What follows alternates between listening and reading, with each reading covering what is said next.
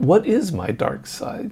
And, you know, I had to analyze it and deal with it and think about it and think about how any success I've had in life is because I managed to use those dark emotions in my work and channeled them. Welcome to the School of Greatness. My name is Lewis Howes, former pro athlete turned lifestyle entrepreneur, and each week we bring you an inspiring person or message to help you discover how to unlock your inner greatness. Thanks for spending some time with me today. Now let the class begin. Writer Aviet Das said, The quality of our life is directly proportional to the quality of our thoughts. And English poet Anne Bradstreet said, If we had no winter, the spring would not be so pleasant. If we did not sometimes taste adversity, prosperity would not be so welcome.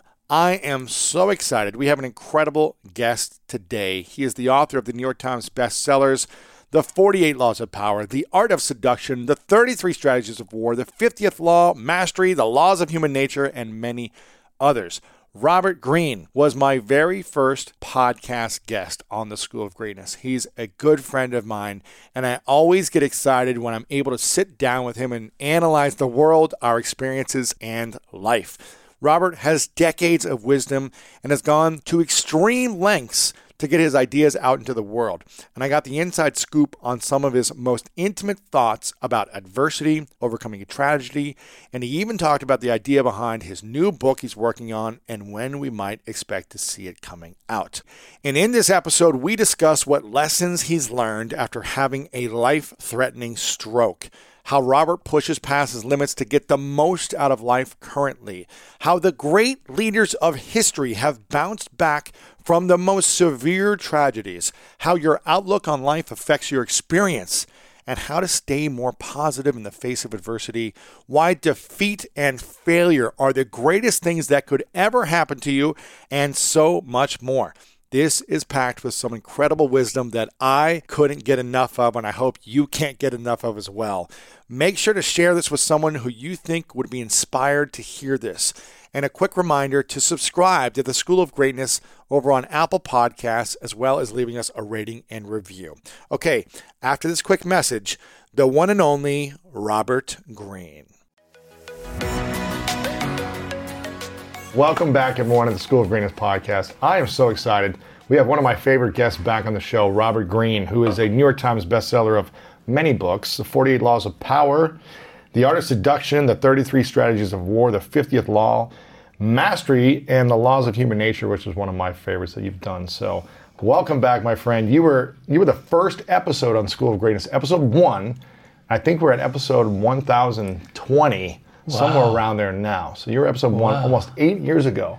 Wow, I'm so honored. It's fun, man. And we just did our thousandth episode, and we did the top ten moments of all thousands episodes. Uh-huh. And you were the number one moment. Oh, really? You were the number one which, moment. Which interview? The, the, the first one. We oh. talked about the first one, and we talked about how, oh. uh, you know, I launched this with an idea and a dream to inspire people, but I launched it with one episode and one listener and one guest, and you were the first guest. Thankfully, you came on, and uh, one, you know more than one person listened. But there was you launched something, and the first person has to buy your book and read it. The first person has to listen. The first person has to watch the movie. Like, wow. you got to start with one. So it's been fun to look back now over 250 million downloads.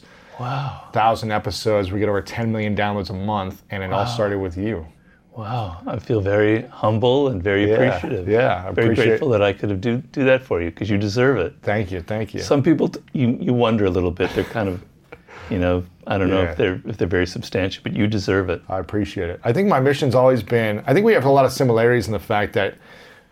Well, we don't in the fact that you're way smarter and more talented than me as a writer, but we observe people and we observe history and human behavior. Yeah and we just do it in different ways. Yeah. You're great at researching and putting together ideas, complex ideas from the past yeah. and the present to making something understandable and how we can improve our life. And I think I'm really good at reading human beings you and, are. and observing environments. You are. Observing body language to try to connect. I saw that in our last interview when you were interviewing me about the human nature book, and your questions were really pertinent. You really understood. You've obviously been a student of, of psychology mm. and human behavior Yeah. for a long time. So Thank you. Appreciate it. Uh, my first question is we had you on a couple years ago, right after you had a stroke, which was uh, you almost died, right? Your wife was in the car with you. I think you were driving. I was driving. Your wife essentially said, pull over because something was wrong. And you were like, no, everything's fine. As you were like, you know, falling over or something. And she essentially saved her life and your life by stopping it, recognizing it. You went to the hospital, you had a stroke, and it's been a two year recovery. Of I saw you last time, and I was, you know, I was really sad of, of you know your physical well being because I want to see you healthy. But you've had a, a pretty positive attitude, I think, in the last couple years. I'm curious, what has been the biggest lesson for you with going through a massive stroke?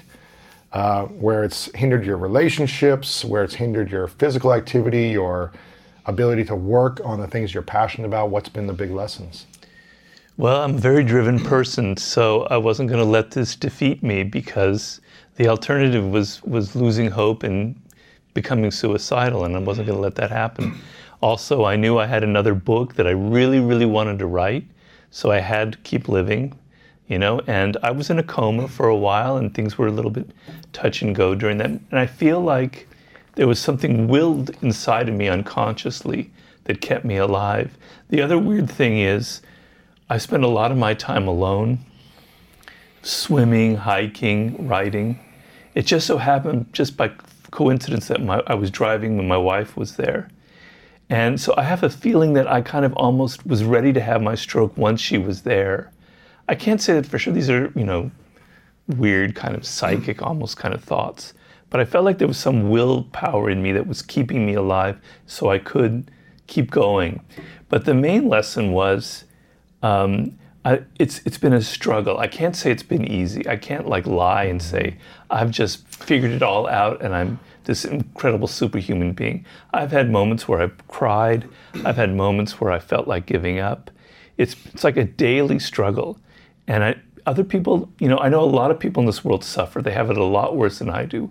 I have my a comfortable life. I have a lot of money. I have my books, etc. But on the level of like my body, just every day has been a struggle. You know, I wake up, can I walk? Will I fall?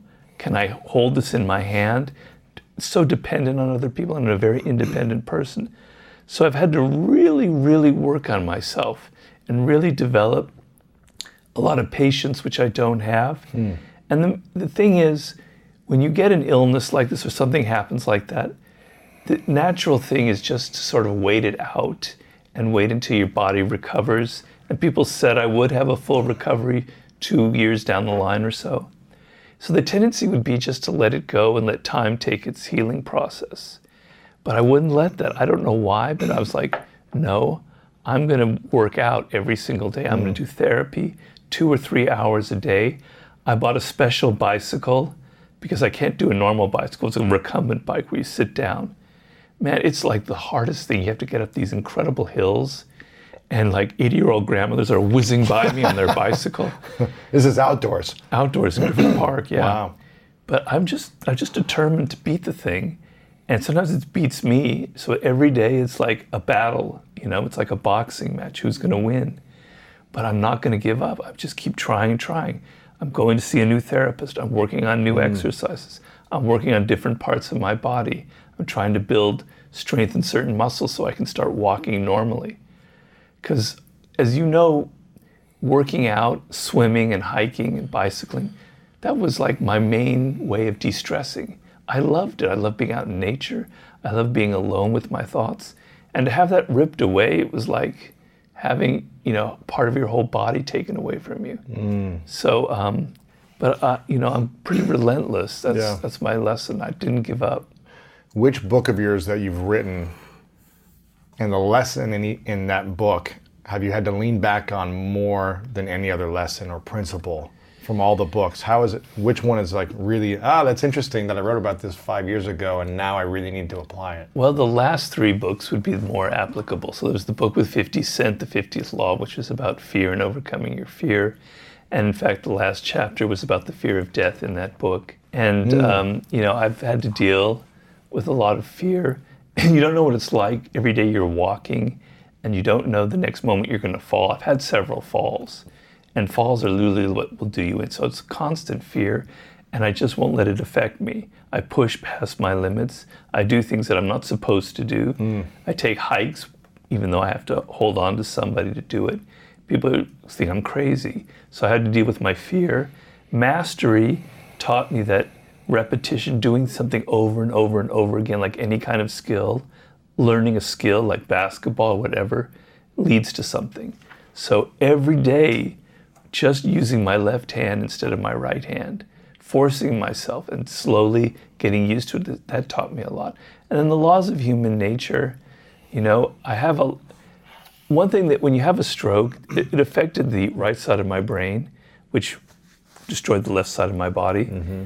And supposedly, when the right side of your brain is damaged, it tends to make you more emotional. Mm. And I've definitely become more emotional. So I've had to learn to control some of my anger, some of my impatience, some of my frustration. And obviously, the laws of human nature are a lot about that. And the last chapter is about having to deal with death. And so, with all of the things I'm dealing with and all the kind of, God damn it, why can't I do that? I have to keep reminding myself I'm, I'm alive. I'm going to write another book. The birds are out there chirping. It could have been a much different story. Uh, last month, six weeks ago, was the second year anniversary of the stroke. And I had this thought this could have been the second anniversary of my death Wow. and what people would be like gathering together, or maybe they would, maybe they wouldn't. But you know, it would be like the anniversary of my death. But it's not. I've been given a second lease, and I have to think about that every single day. Isn't that crazy to think that when you die, hopefully people will think nice things about you, and every year they'll get together and say, "Hey, let's tell a nice story about our friend or Yeah. that we lost." Hopefully, but isn't that crazy to think that someday we're going to die, Yeah, and someday no one's going to remember us?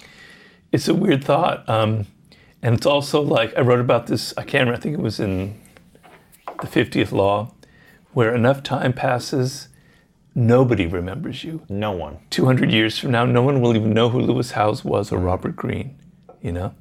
And so your all traces of you are gone. Yeah, it's it's a weird thought.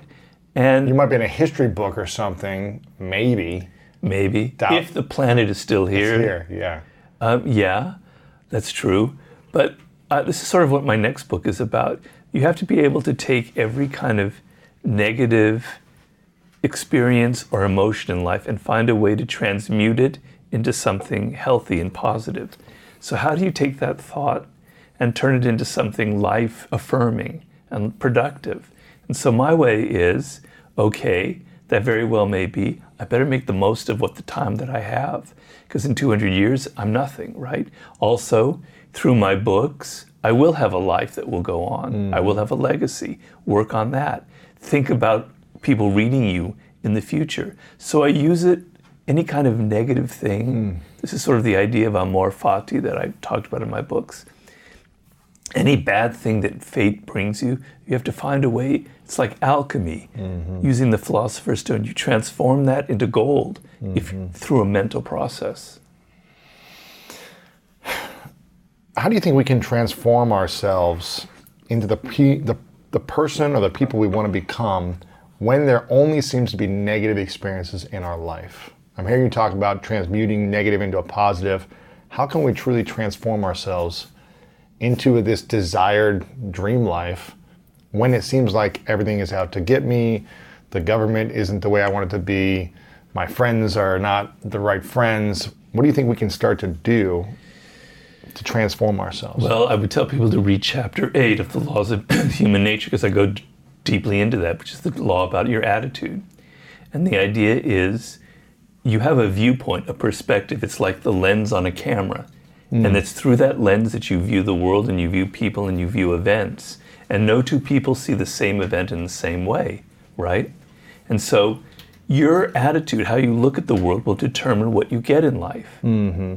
So if you're focusing on all the obstacles, if you're focusing on the government, if you're focusing on COVID, if you're focusing on this person didn't give me that thing, my parents didn't give me that thing, that's you creating your attitude. You're building it. It's something, it's like a crystallization process. some this crystal starts getting bigger and bigger and bigger as each new crystal is added, and you crystallize this negative defensive attitude towards life, and that's what you're going to get. And there's simple examples of that. So if I'm if I'm kind of come to this interview and I'm sort of defensive and I don't really feel good about Lewis and I'm not sure what's going to happen, you've picked that up on me because you're a mm-hmm. very astute person, you're Yeah. very sensitive. You pick it up. And so you're not going to be very friendly to me. So my initial attitude creates a reaction in you which is mm-hmm. negative. It starts from me. But because most people are kind of paranoid and don't have that self awareness, they'll think, God, Lewis is such an mm. asshole. Pardon? I don't know if I can say Good. this. Yeah, yeah. Oh yeah, I'm not on television. He was such an asshole. He's so cold. Why is he? But it's coming from me, and you're not realizing it. So you create how people react to you. You create how negative circumstances affect you. Yeah. Have you ever thought about your cellular health? No? Well, me either. But cells are the foundation of our health and make us who we are. And one of the important building blocks of our cells is called NAD, which is vital for things like sleeping, breathing, eating, drinking. Sounds like a big deal, right? The bad news is, as we age, our bodies don't make NAD like they used to. And here's the good news there's a way to boost your NAD levels thanks to Tru Niagen. Tru Niagen helps counteract the effects of time on your body by promoting cellular repair and supports healthy aging and metabolism. Tru Niagen can also help you increase cellular energy. It replenishes the decline of NAD due to stressors such as lack of sleep and overeating, so you can keep up with your active lifestyle. It also helps with cellular defense in the face of stresses such as alcohol consumption, which is a form of cellular stress.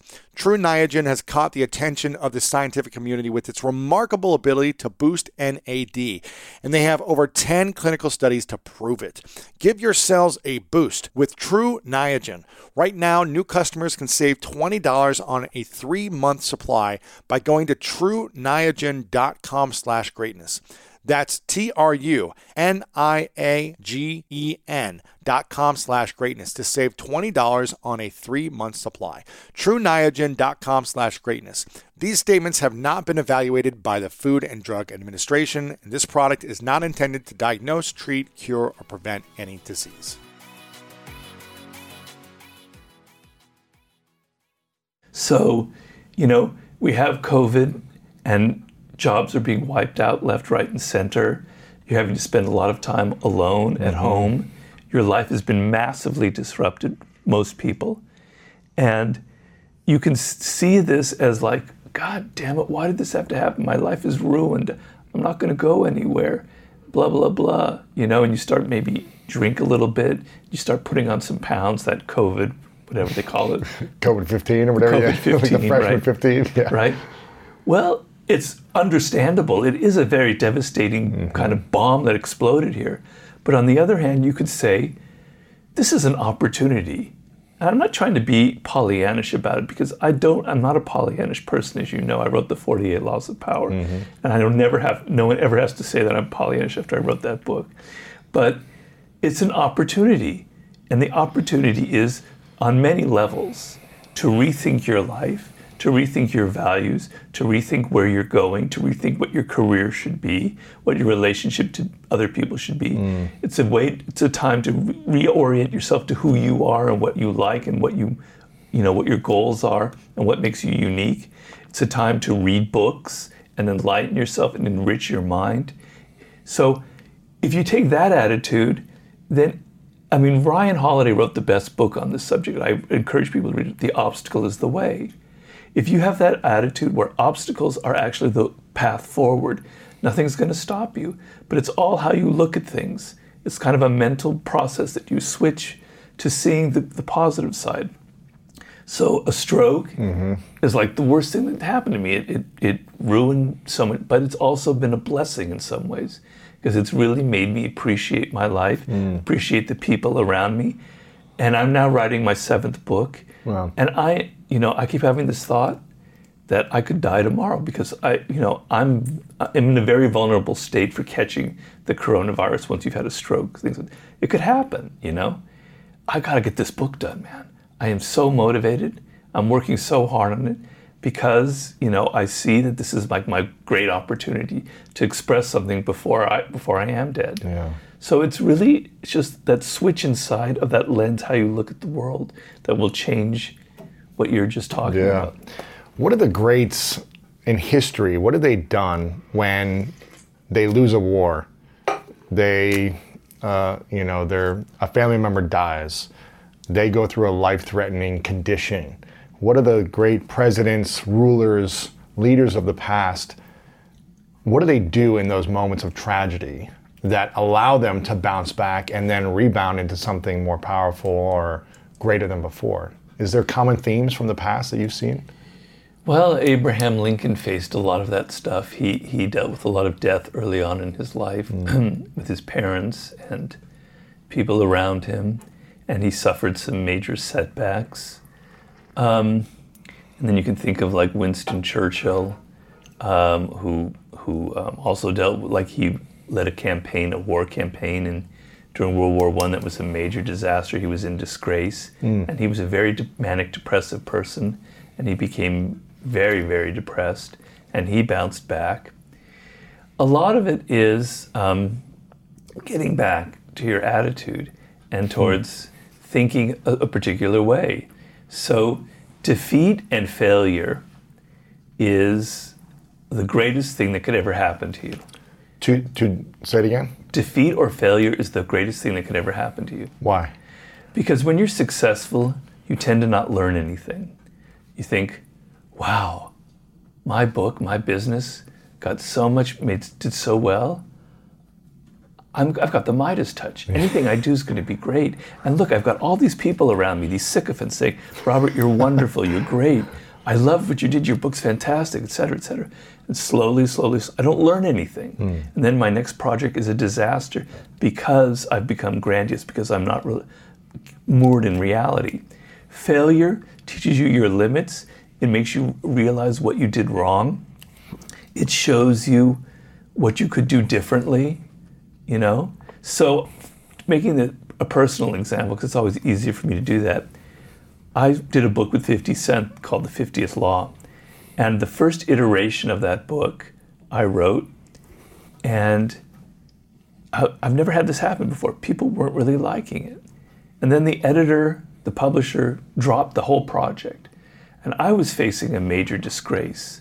50 was going to lose faith in me. I lost a project. And it was a big blow to my ego. And I haven't, we all have egos. Mm-hmm. And so we found a new publisher, and he said, Robert, we'll, we'll do the book, but you've got to rethink it. And I need this book in eight months. And I go, You want me to start all over after a year working on this book and you want it in eight months? No way. But then I realized, okay, what is it that I did wrong? And he said, You didn't make the book a Robert Greene book. You made it too much about 50 Cent. People want to read you, they want to read about your, your ideas. They don't want it to be so much about him. Hmm. They want a combination of the two. But you were you were you were being too humble here. And I go, okay. And I listened to him and I wrote the next book and it took me I, I worked like a fiend and I got it done in eight months. And I took every lesson to heart about how I can fail. And it taught me very valuable lessons about my, the books that I write and how I need to have faith in my style and my ideas and not worry that if I'm working with a celebrity that I have to give him all the attention. Right. Failure taught me this, and success didn't teach me anything. So, failure or defeat, you know, great generals hmm. in battle, that's what they would learn. But the greatest general in history, I believe, was Napoleon Bonaparte. And Napoleon Bonaparte had 10 years of the greatest success anyone has ever had in military history from 1796 to 1806. He was on the top of the world. He crowned himself emperor. Hmm. And then he had eight years or 10 years of most abysmal failures. It's because it all went to his head. Hmm. He lost touch with who he was, he lost touch with his own military strategies that were grounded in success. He became too conservative. That's the other thing that success will do. It'll make you conservative. It will make you think you have to hold on to what you've done and, and keep repeating it. And the world, success and, and great things happen by being not conservative, by hmm. being open with your ideas and challenging yourself and always trying something new and being willing to change. So that's, I think, the lessons there. What would you say are three questions we should ask ourselves when we face some type of tragedy, some type of big loss, failure, near death experience, breakup? What do you think? You said you started becoming introspective and asking yourself and changing your attitude. What three questions should we ask ourselves? Well, I don't know if I can get to three, but I'll start with one. the first one is could it have been worse? Could it Well, have been worse? yeah. It could have been worse, or could Or, well, you're asking me for questions. yeah, yeah. Could it have been worse? Yeah. I mean, let's say, um, you know, I broke up with the girlfriend and she had very embarrassing pictures of me and she posted them all over the internet. Well, thank God that didn't happen. You know, or I could have died. That's always the last one you always say. Could have been worse. I could be dead, right?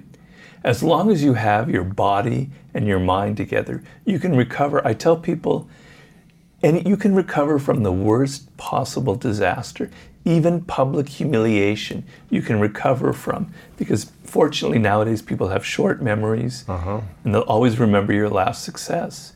So things are never as dire as they appear to be. So it's could it have been worse? Or what, what is the worst scenario that could have happened? Well, luckily that didn't happen.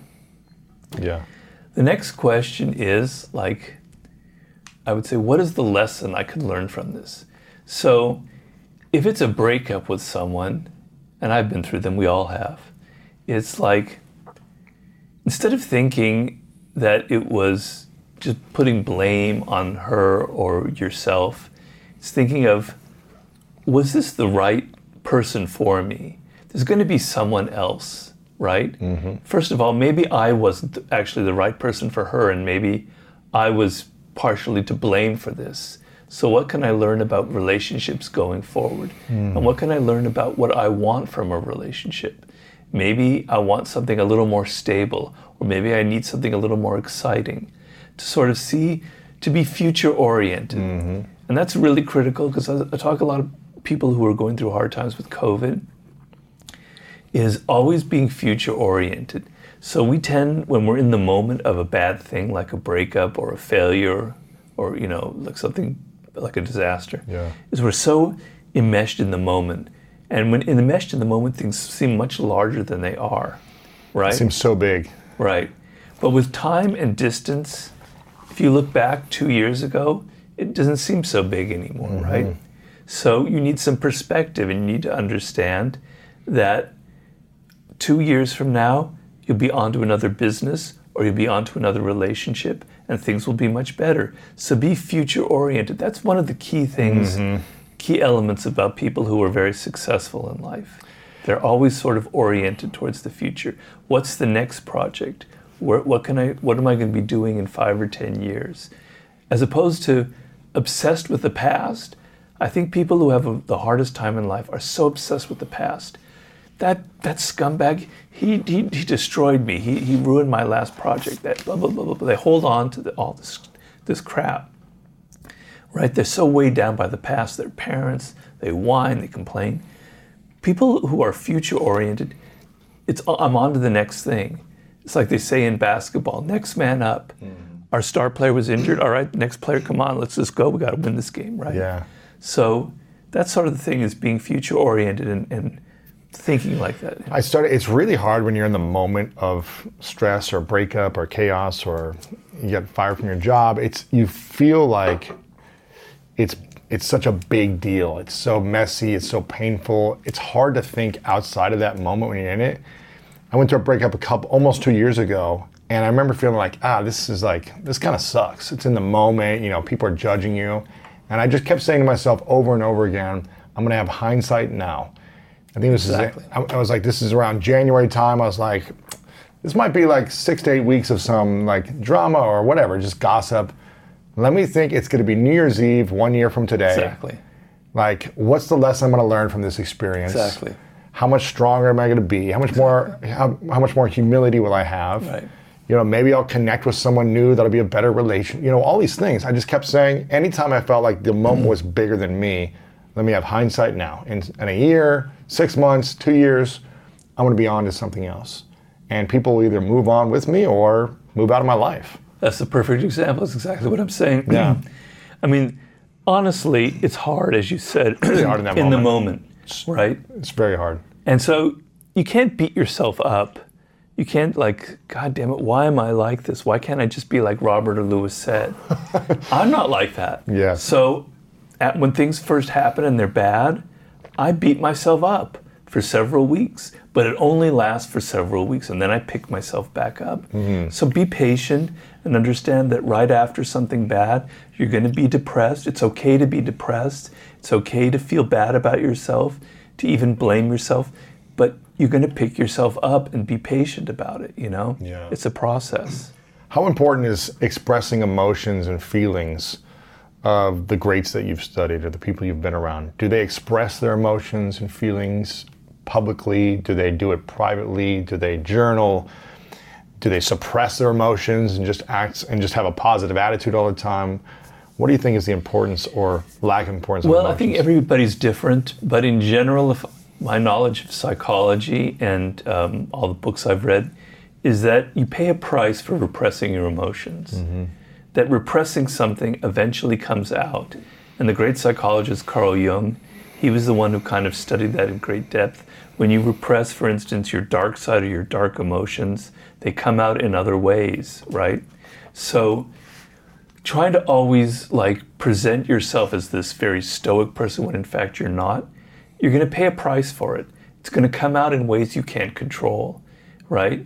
There's going to be a negative um, consequences to that.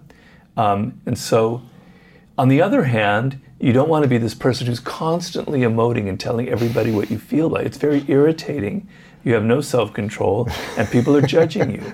You look like this weak person who can't control your own tongue. You can't control Yeah. Okay, so I compare it in my books and in, talks to uh, the metaphor of the rider and the horse, right? So your ri- the rider of the horse is your rational brain, and the horse is your emotion. It's the animal part of you. It's what makes you angry or excited or fearful.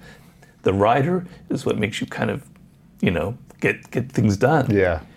if the rider on that horse, I don't know if people have ridden a horse, I used to ride a lot when I was a kid.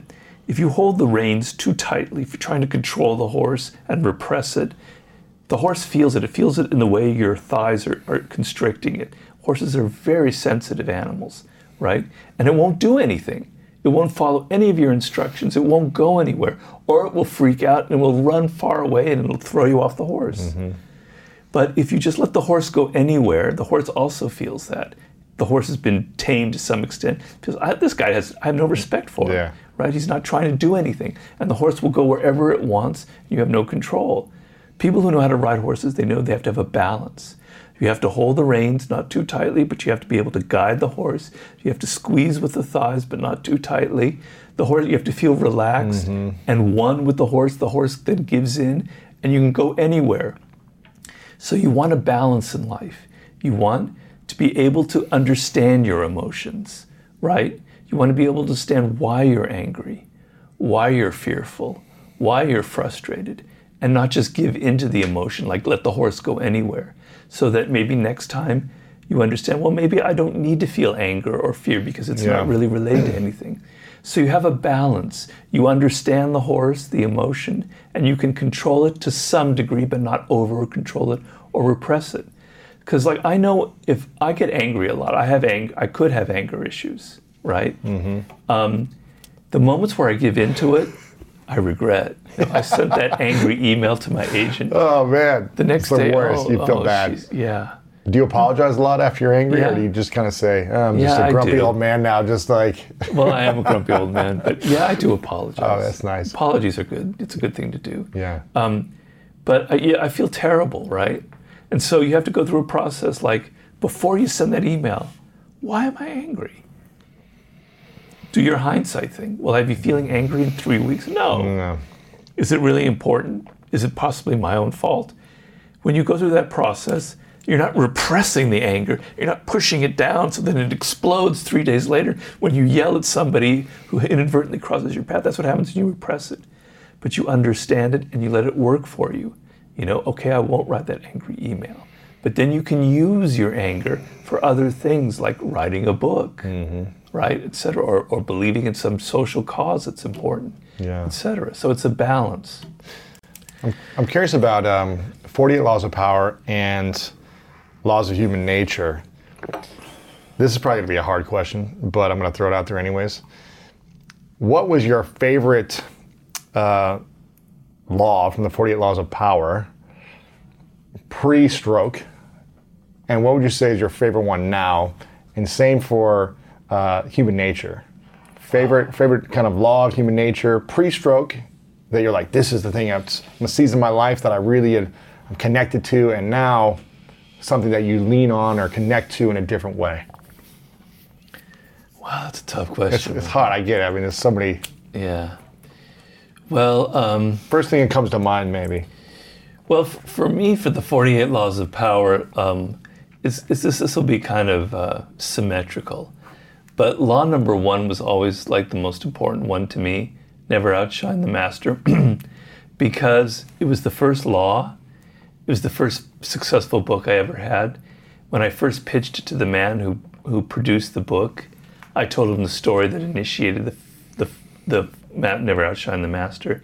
And I had personally violated that law on several occasions, and it caused me a lot of misery and pain in my life. Why?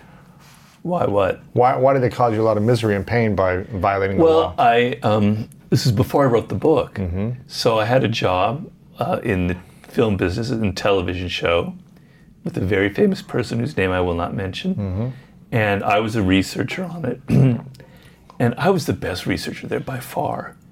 You know, you would you count success by how many stories you found and what got actually filmed. And yours got filmed the most. I had like a 60% rate or something like that. Wow. I knew I was the best, and then I got fired, Why? right? Because you're Okay. outshining the master. Well, at the time, I thought she hated my guts. You know, I pissed somebody off. I said the wrong thing, and I could. I was capable of sometimes doing that because I could have an attitude, mm-hmm. and I was blaming other people, etc. But then, you know, it sort of started dawning on me, and then later, when I wrote the book, it was very clear to me that I had inadvertently made her think that I was felt greater than she was, that I was after her job. Other people were really praising me mm. and not praising her so much. I was getting too much attention. And it happened another time, a second time, right? I wasn't controlling myself.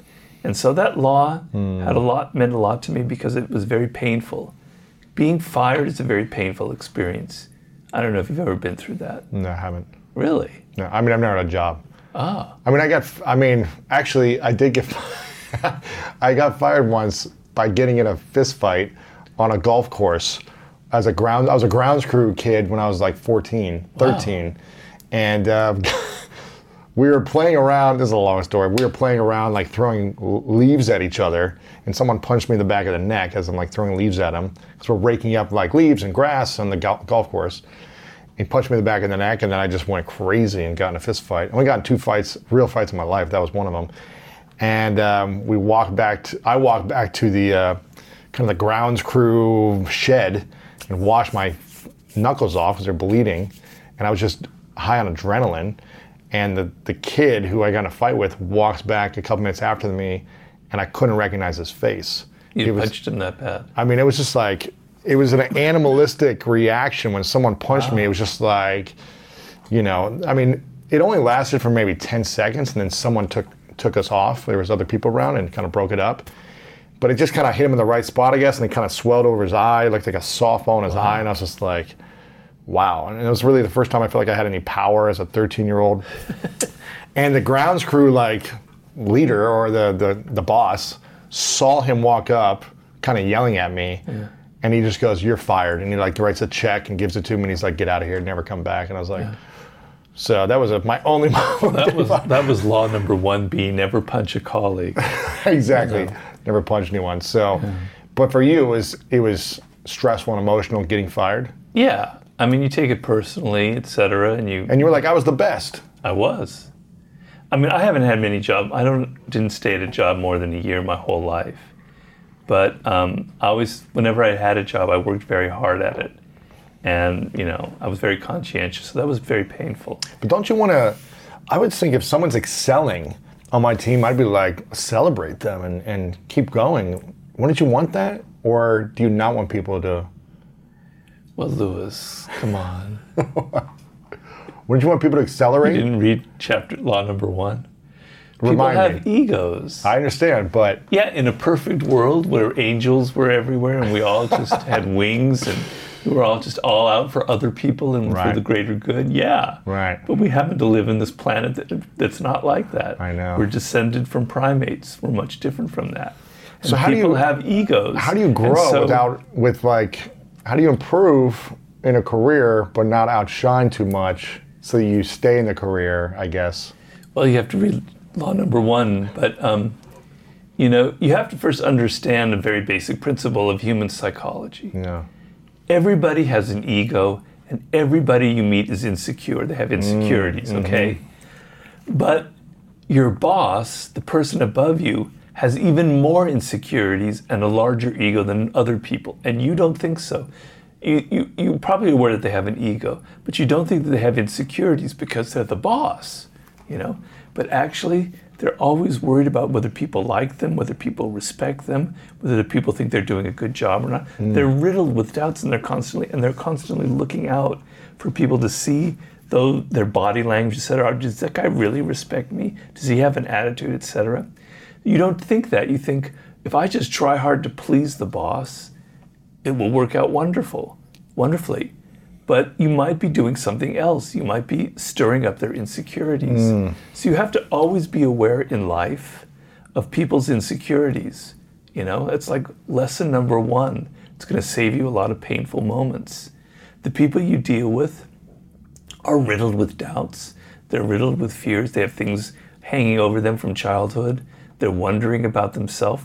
And you inadvertently are feeding their insecurities and you never intended to. Hmm. And then you find, wow, look what happened. And you don't even understand why it happened that way.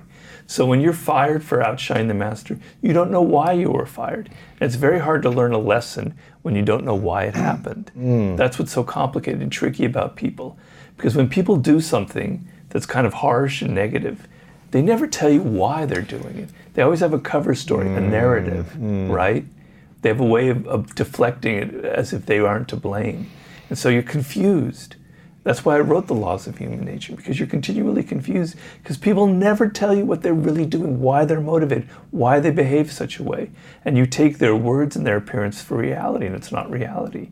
So, it's, you know, that's the source of so much of your painful experiences in life. Okay, so law number one, never outshine the master, was uh, the law that you were really leaning into pre-stroke. Is there one post-stroke that you think about that that, that sticks to you more, that connects to you in a different way now? Yeah, I would say assume formlessness, which is law number 48. So that's why I said the symmetry. Ooh, look at you. Uh, um, I like this. Um, and that's all about kind of being fluid and adapting to circumstances and never having like a concrete form. it's a very military law.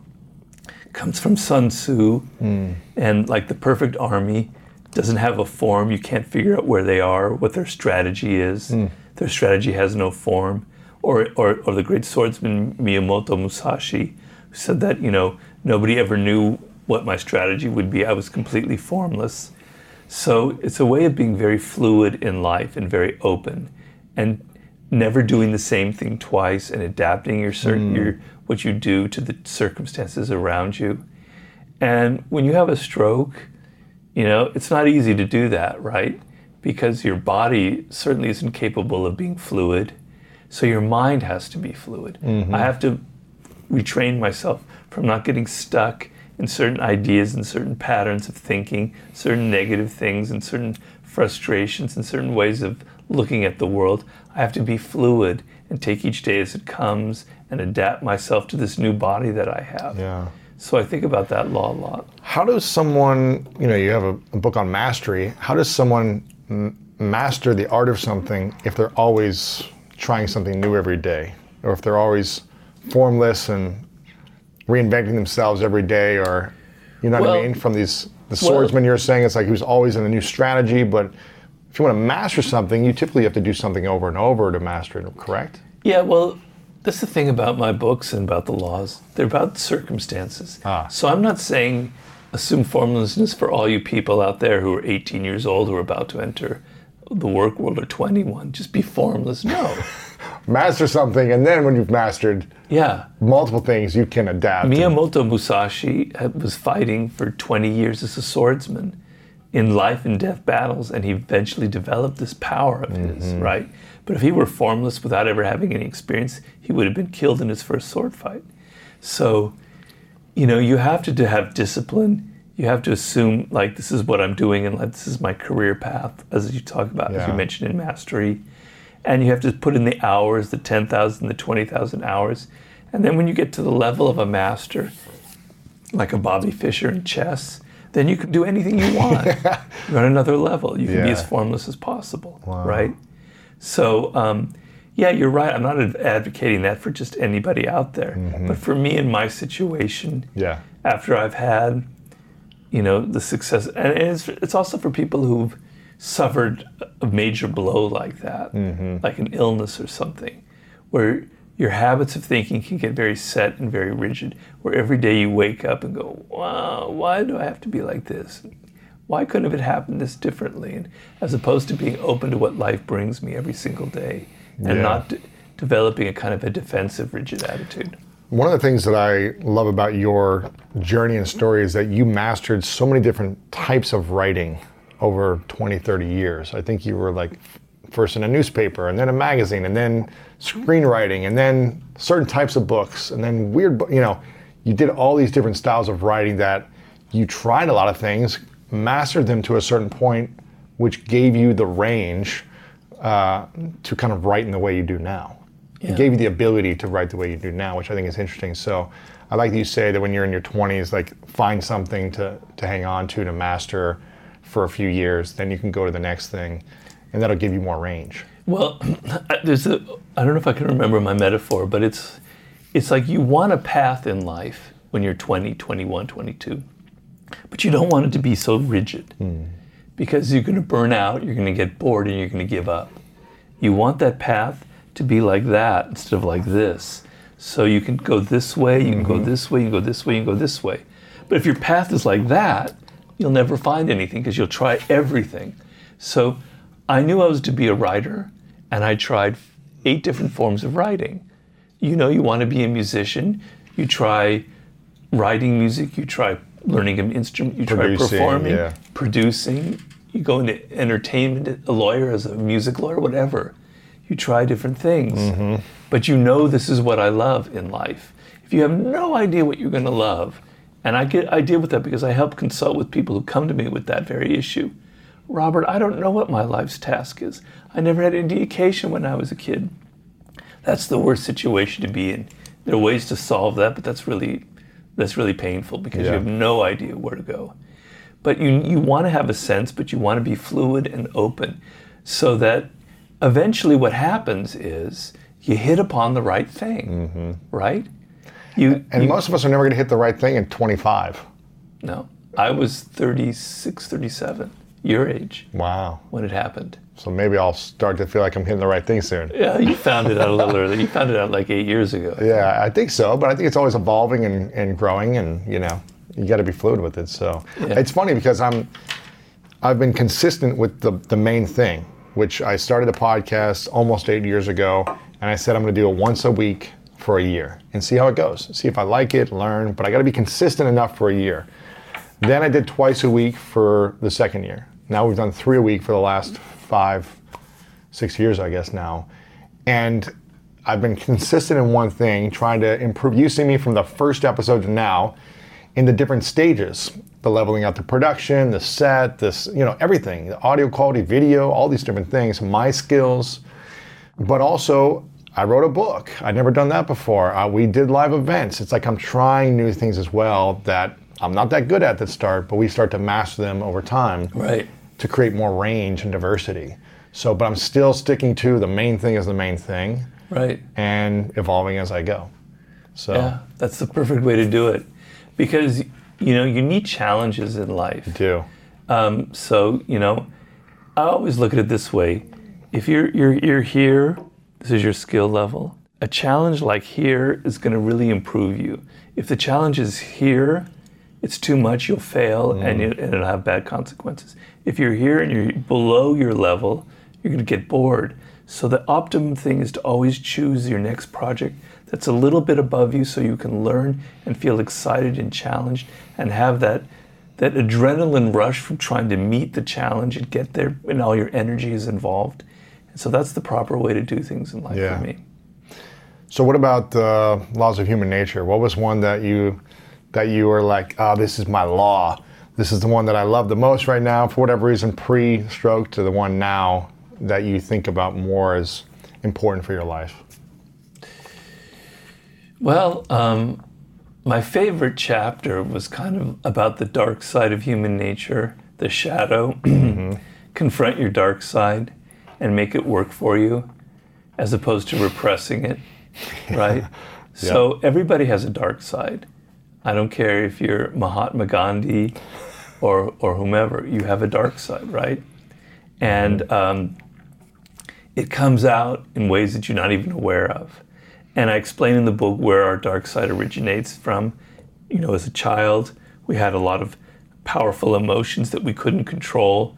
We would hit our sister. We would play terrible practical jokes, and I'm not talking personally. Yeah, You know, terrible, I did the same thing. Yeah, terrible practical jokes. We'd be kind of mean and uh-huh. aggressive, but also we'd be very loving, which is true as well. We'd be a full range of things. And then you learn as you get older, Robert, you can't hit people in school. Stop that. Don't be like that. Don't play those practical jokes. It's bad. People don't like it. And you get older and older and you start repressing that those kind of feelings that are very natural to you, right? Because we all have aggressive impulses. We all we we love our parents, but there's also a side of us that, that doesn't like them. We resent them. It's natural. Hmm. But we have to repress all that because we have to be good social animals. We have to be good little kids. We have to be little angels at school. We have to be angels at work. All this pressure, like I've got to repress all that. I've got to be this perfect person. I have to be someone who pleases, who's very nice, blah, blah, blah. And then when you're 28, you start becoming addicted to alcohol and you don't know why. You start getting really angry, you have anger issues, you yell at people, you don't know why. You, you're like a 45 year old person with a very steady profession. You leave your wife and you run off with a 19 year old, you know, without any, you know, destroying everything that you've built. The dark side has come out because you've repressed it instead of dealing with it. So the idea was you need to understand your dark side, confront mm-hmm. it, and make it work for you. And I have a dark side. I have, you know, every chapter in the book. You know, sometimes now I think that my answer wasn't the right answer, but I, I'll go with it anyway. it's all good. In writing the book, I kept having to say, I wrote a chapter on narcissism. Robert, you're a narcissist, you know. I read a chapter on on uh, on the dark side. I go, Robert, you have a dark side. The same thing with the chapter on aggression, and like, what is my dark side? And you know, I had to analyze it and deal with it and think about it, and think about how I, my any success I've had in life is because I managed to use those that dark those dark emotions in my work and channeled them because hmm. they have com- tremendous energy to them. They power you forward. So I had anger coming out of working in Hollywood. I kind of hmm. hated the environment. I hated people's hypocrisy. I hated all the sycophancy and all that. I was really angry. But I didn't let the anger turn inward. I channeled it into the 48 laws of power. Mm. So I used my dark side. And I really liked that law because it showed me that I'm a victim of this, but I also unconsciously learned how to use what I'm, what I'm writing about. So I kind of drew on my own experience. Yeah. I love that you talk about this because there's so many great artists that write songs that become hits and, you know, big best-selling books and movies out of pain, right? Out of a breakup, out of a drug addiction, out of rehab, out of whatever this painful thing that happens to them and they express from their pain and it somehow connects to other people in the world to their pain and becomes this hit, whatever it be a song or video or movie. Do you think anger, resentment, frustration is a greater power to create over love? Or if we came from a place of love, could it be that much more powerful, our creation? Well, that's a great question, and it really depends on who you are. Um, you know, sometimes those those dark energies have more kind of, ener- you know, power behind them. They impel you, Me too. and and and love, it just kind of melt. You don't. Love doesn't necessarily make you want to write a book, although it it, it can. But for me personally, I'm speaking from personal experience. It wasn't love that made me want to write a book. It was anger and bitterness, hmm. right? I'll You know? show you. Yeah. Yeah, I'll show you mentality. Whereas, you know, I love this and that. Yeah, it's not gonna. And the reason why that happens is people in our day-to-day life are so repressed. We have to be so politically hmm, correct. yeah. We have to be so pleasant and smiling, etc. That when your work expresses anger or expresses pain, people love it. They're drawn to it because finally someone's expressing what I'm feeling, but no one else is talking about. You know, right? That's And- powerful, yeah. yeah. You know, the person that I think a lot about in the dark side is Kobe Bryant, and I was going to talk to him about it if, when I, if, if I could have, um, because he confessed this. He had a lot of dark energy, he had a lot of anger, and he was so competitive. He wanted to crush you on the basketball court, and he spoke of it in those terms. It wasn't like a friendly little basketball game. This was war. But like Michael Jordan, he tra- he transmuted, he channeled this energy into being a good teammate and to just defeating the other team, working as a good player, a, colleague with his other with his teammates. But he learned to channel it. Early on, it kind of destroyed him a little bit. Mm-hmm. It kind of ruined his relationship with Shaq in a way. But then he learned that that dark, that anger, etc., was the source of his power. It's kind of like Star Wars and Jedi type thing, you know, and how you, you use that, that dark energy and transform it into something positive. Do you think there's a basketball player or an athlete or someone who could not have dark energy and anger, Could have love. who could be just like, I'm just grateful for my my family, my my wife, my kids, like my health, and I'm just gonna go out and channel my gifts to serve, to inspire, because I love the sport. Do you think there's No. no? You think you think anger is the way? It's like chan learning to channel anger, Anger and in a competitiveness Yeah. and ambition and the desire to win, you know, um, is, is a very powerful motivating factor. Very powerful. Um, you know, maybe if you're an ice skater or, or in a sport like that where Mm-hmm. you're working in pairs and something, Dancing or yeah. yeah, you don't maybe want to have that kind of issue. I, I can get that. Uh, but like football or basketball or even baseball, you know, I don't think so. And all the, the, the greats that I've studied all have pretty much a very similar profile. And there have been examples of players who don't have that, that drive, who are more kind of into being friendly and nice and loving, and they don't go nearly as far. I'm afraid to say it. The greatest players, LeBron James, is probably the greatest player now. You're from Cleveland, right? I'm from Columbus, but Ohio. Ohio, it's all the Ohio we're Ohio, yeah. Are you a Laker fan? I'm a Laker fan now because of LeBron. Okay. I'm a LeBron fan. Okay, well, me too now. Um, Yeah. But that guy is driven, Driven. Right? You can see it in his face. He doesn't want to lose. He's not going out there with love in his heart. I mean, he's a very generous person. He's a mm-hmm. very loving person outside basketball. But on the court, no, I don't think It's so. an animal. Yeah. Yeah. he's an animal on the court. It's interesting because I was very anger driven from my teens to my 20s. Maybe a little bit in my early 30s. I was driven by anger to compete, to be the best, to win.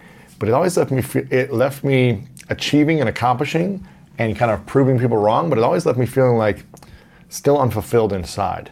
How can someone be driven by anger or frustration, bitterness, and achieve and feel peace at the same time? Is that possible? Yeah, because that's not the goal in, in it is not like beating other people and humiliating them.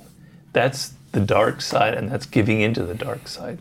The goal is to be the best at your sport, to win a championship, and then to give back to the community, to make a lot of money, and then donate a lot of it, or become, you know, like LeBron has done with the schools in Ohio, etc.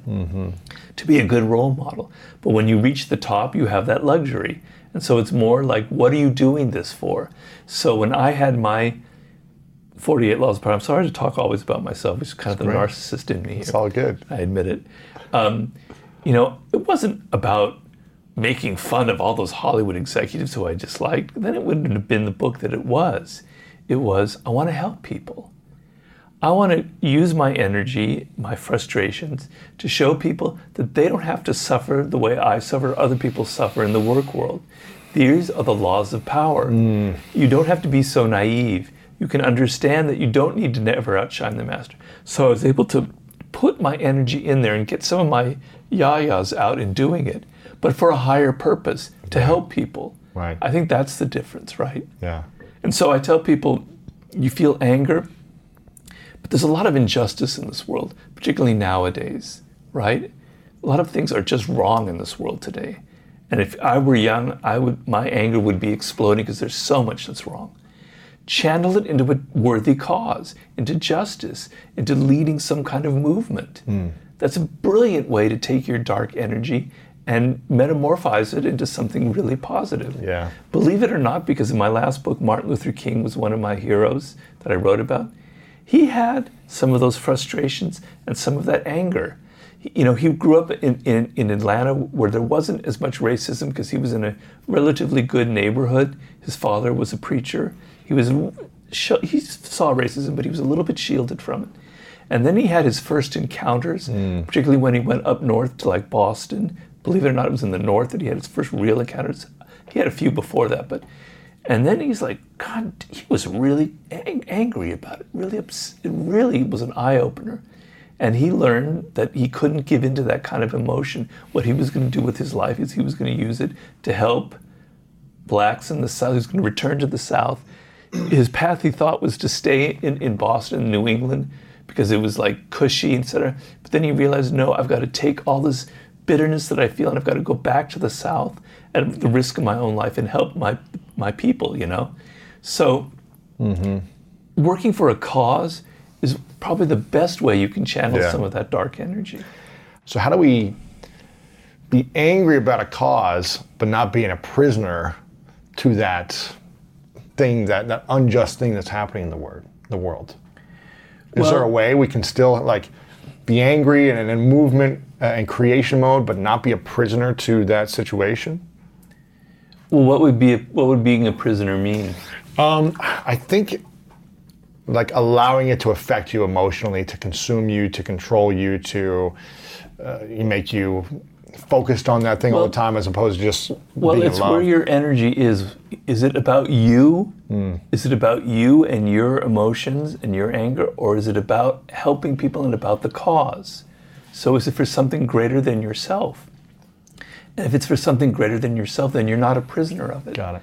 Because you're, you, you know, you're, you're, you're getting outside your own ego and you're actually actually working to help people.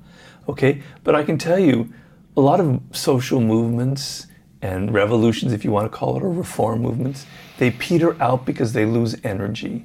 They, they lose a drive. The initial impetus sort of isn't quite there, and you've got to be able to keep it alive. You know, How do you keep it alive?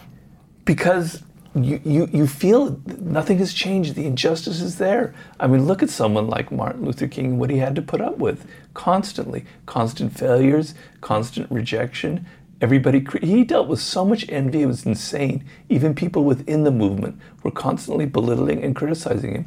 But he kept his uh, eyes focused on the greater prize, the, the ultimate goal, which is what you want to focus on. But you have to use that energy or it's going to peter out because life will wear you away. You'll get older, you relax. You don't want to, you know, you don't want to have to spend so much time doing this, you know, and you you, you get soft and, and the energy dries up. Mm-hmm. And you need that energy.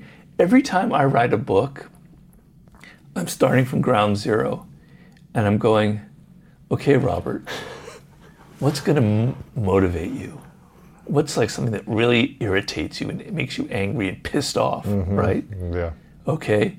Because now, feeling that, you're going to get over that mountain of writing the book, and you're going to feel, every time you write a chapter, you're going to feel that emotional kind of thing in your gut, and you're going to express it.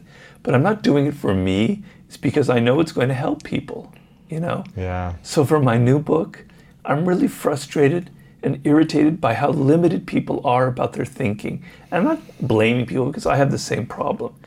It's like the world is this insanely awesome thing to be alive. Do you know what it means to be alive? Do you know what everything had to fall into? You know, go back to the Big Bang, which is what I'm writing about now, and all the little pieces that had to fall into place for life, even to, happen, begin on the yeah. Earth, and then for animals, and then for a giant asteroid to hit Earth. You know, some 70 million years ago, so the dinosaurs are wiped out none of this had you wouldn't be here lewis wouldn't be here if your parents hadn't met so your life is like this insanely unlikely thing that ever happened do you know how awesome it is do you know how awesome it is to look out and see stars in the sky or things around you and people are not they're locked in their little banal worlds of social media etc they're not opening their minds up to what it means to really be alive and it makes me angry hmm. You That's know? good. so i'm gonna that's why i'm gonna write the book What's the title of this book? Are you sharing that yet or no? yeah the law of the sublime So it's about how we can think differently or how we can open our minds to possibilities. Yeah, it's it's to reanimate your soul so you feel excited about things. So you feel like you know when you were a child, you were curious about so many Yeah. things. You were open to so many experiences. Things were constantly wowing you, and then you become blasé and kind of cynical, and you don't want new experiences because they kind of mess with your familiar patterns. And then your, your life kind of closes and closes and closes. And the sublime is opening your mind up as far as possible, as wide as mm. possible. And opening your mind and your spirit like that makes you more creative, makes you more energized, makes you a better human being, etc. And so I have to write a book with a per- sense of purpose. I don't write books for money. I swear on the Bible, I do not write books for money. The money comes in and I'm very happy, it's comfortable. But I don't write going, what's the most marketable book I can do next? It's like, what do I need to express in this moment, you know? Yeah. What does sublime mean? What is the definition? Well, you really want to get into the weeds there? Um, it comes from the Latin word sub- sublimen, and there's several meanings of it, but the one that I like is the limen is, the, is what's called a threshold. It's like a door that leads from one place to another, right? And sub means right up to. So sublime is right up to the limit. And the way I interpret it is, is that that door is death itself. On the other side is death. And so I, I draw a kind of, I have a metaphor, it'll be through in the book and on the cover, of a kind of a circle, right? And just, we tend to, th- our brains tend to work in these kind of conventional patterns, our, our minds, our thoughts, etc., right? Mm-hmm. And th- that circle is the limits that we will not go past. We will not think thoughts beyond that. We'll stay in the circle. Yeah. We won't go beyond it. Right. Just beyond it is this region of the sublime. And it goes in very different arrows. And each arrow is a chapter. Hmm. But the main arrow is death itself. And when you go up to that door and you peer on the other side, you see something that's going to shake you up, that's, that's going to transform you like it transformed me, right? You're going to realize how short your life is, how weird it is to be alive, the possibilities of what it means to actually die. Near-death experiences are are pretty, pretty awesome, amazing things. People have had near-death experiences, and they've been completely enlightened by them, right? Um, Yeah. And so that's the ultimate sublime experience is going up to that threshold of death itself. But there are other experiences that I'm going to be talking about as well. I'm excited about that. That'll be fun. That'll be fun. What, what about the? Uh, I think you mentioned in the laws of human nature, the first one, confront your dark side. What about the one you're thinking about more now that connects to you? Well, obviously, the chapter on death. Uh-huh. You know, um, not so much now, but right after my stroke, because that was the last chapter, chapter 18. I finished it pretty much in May of 2018, and I poured a lot of energy into it because I kind of think a lot about mortality, etc. And I and I really thought, and I did research, and I put a lot into it. And mm-hmm. then, two and a half months later, it happens After the book came out. after I finished writing it. The After book you finished writing the book hadn't come out yet. Gotcha. like, what is the irony there? the gods are somehow like messing with me, right? Yeah. Because the fact that the stroke happened was like a series of chains of events that were pretty unlikely. So it was almost like fated to happen, right? And so I had to reassess. All right, Robert, you wrote that. Is that really true? Is it really true that it make it alters how we look at other people? Hmm. Yeah, it does. You were true. But the, the, the, what happened was the chapter was written from an intellectual position, and the experience was not intellectual, it was very real. So when I had my stroke and I was in the hospital in the first days, I had this feeling in my stomach of almost like my bones melting, that they were soft, that the inside of my body was soft. Hmm. And so I later thought that that is the feeling of death that's, that's still in me, this feeling of softness. So death was no longer an idea, it was in my gut, it was in my viscera, it was a feeling. And so, you know, I had to think about that. And I actually did write that, that death is a feeling, it's not an idea.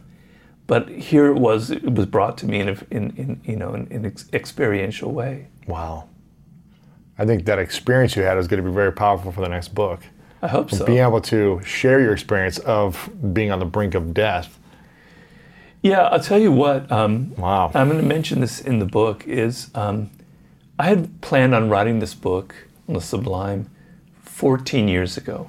It was to be my, the book I wrote after the the war book, and then I got sidelined into different projects. And I had always had the idea when I did this that I was going to go have these incredible sublime experiences.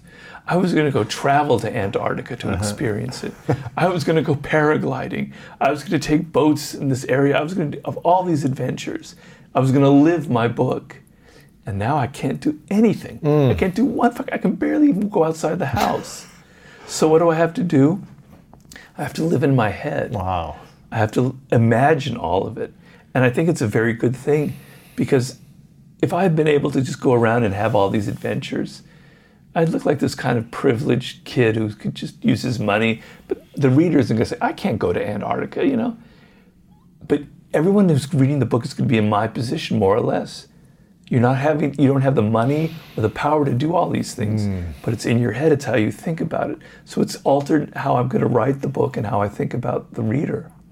I think imagination's got to be one of the most powerful things we can have. Our, the power of our imagination. What did Einstein say about imagination? Something that's like more powerful than knowledge or something like that. But it's what you're talking about earlier about being able to alchemize something, having an idea that then we can transmute into real life and creation. And I think it's hard to create something meaningful without having a meaningful imagination, which brings you back to being a curious mind from, from childhood Yeah. and being able to express yourself and be curious. Well, um, I mean, I look at it this way. You know, we're all going through a very difficult time now. A lot of people out there are really suffering. The circumstances are very harsh, with their work, etc. And the tendency is that you don't imagine what else it could be, what what what the future could be, what you could be doing with your life. So the lack of imagination is really holding you back. So the idea that I want to plant in people's brain with my next book and in general is things don't have to be the way they are. Hmm. Because you're in this situation in the present doesn't mean it has to be that way in two months or a year from now.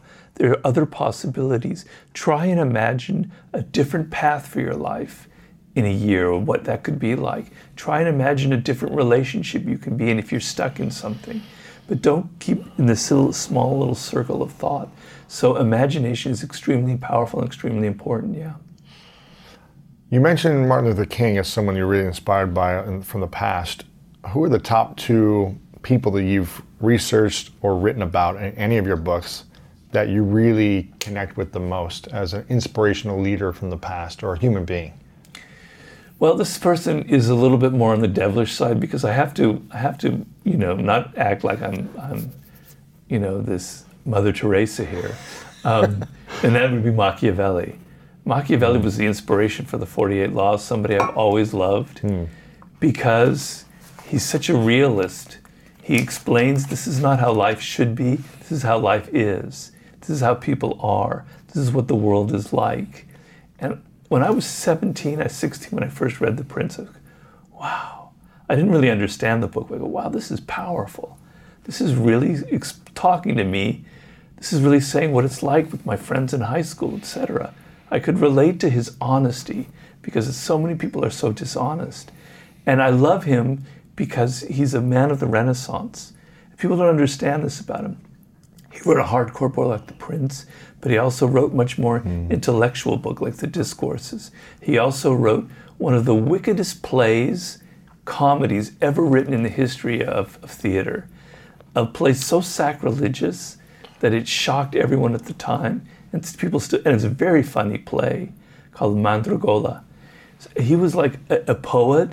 He was a great seducer of women, even though he was physically ugly he was like a really weird guy. He was interesting, and I hmm. loved his stories, right? So he'd be one. And the other one would be from Mastery was Leonardo da Vinci. I mean, these are from the same period. In fact, um, they probably crossed each other's path. Um, but da Vinci, you know, he was like not human. He, he thought on a level that was so superior, that was so almost godlike that it fascinated me. You know, it's a theme that I have in my new book. People who are so far ahead of their time that it's uncanny. Hmm. And I have examples in history of this. People who are a thousand, five hundred years ahead of their time. How can that be? You know, is it just coincidence or what is it? And I'm fascinated by it. Well, he was doing drawings of military tanks, of flying planes, of you know all kinds of, of elaborate technological devices that some have never even been invented, you know. And where did this come from? He was also like one of the first people in history who observed nature just for itself.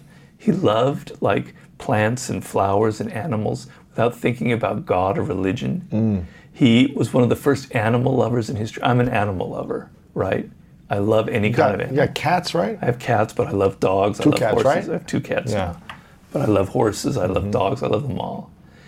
He, uh, no, people were so cruel to animals back then. Nobody had pets like that. Yeah, just stray animals, and they just Cats kick were just and- there to kill rats. Wow. You know, etc.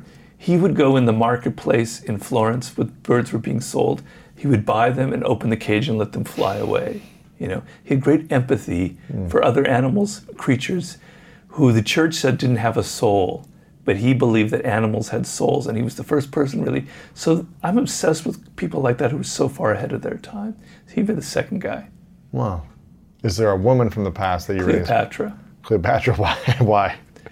Well, because I wrote a book about seduction. Yeah, yeah. and you know i'm obviously uh, have a side to me that's very into seduction i wouldn't have written the book you know and in my 20s i was kind of a player. You know i know it's hard to believe now but i was. Yeah. i was a bit of a rake. And so um, and cleopatra was kind of like almost my ideal in a way that when i read about i haven't met her obviously. Um, but she was very smart. She was quite an intellectual. I've always been very attracted to very smart women right? Um, she was very well read. She had the library of alexandria there. She'd read all the greek classics she was a lot smarter than the men around her hmm. she was a lot smarter than mark antony i wouldn't say she was smarter than julius caesar but she was his equal Wow. and she was insanely good seductress. She was very theatrical. She knew how to create these insane spectacles. And what man wouldn't be impressed by that? You know, she knew that Mark Antony was like this kind of raging sensualist. So she seduces him by creating this insanely decadent barge that floats down the Nile River with all these weird animals on it and people fanning you with giant things and all gold and everything And, you know, Mark Antony goes on a tour of all the cities on the Nile with the, on this barge, and he was totally seduced. She was like constantly putting on this theater, and believe it or not, she supposedly wasn't that beautiful. Hmm. We don't have any images from her, but description said that she had a bit of a nose, etc.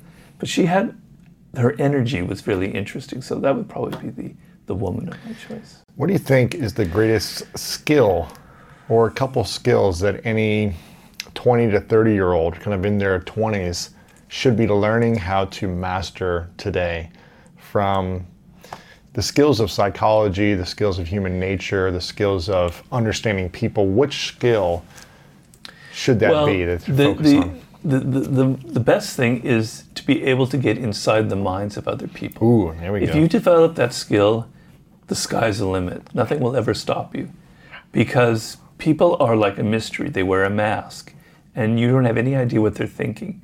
And I, I have this metaphor in Human Nature, which I never wrote, but imagine a device was created in which some app that you can know the thoughts and feelings of the other person. Do you know the power you would have? Wow. be insane. Okay, you're not I can't give you such an app. I can't invent that.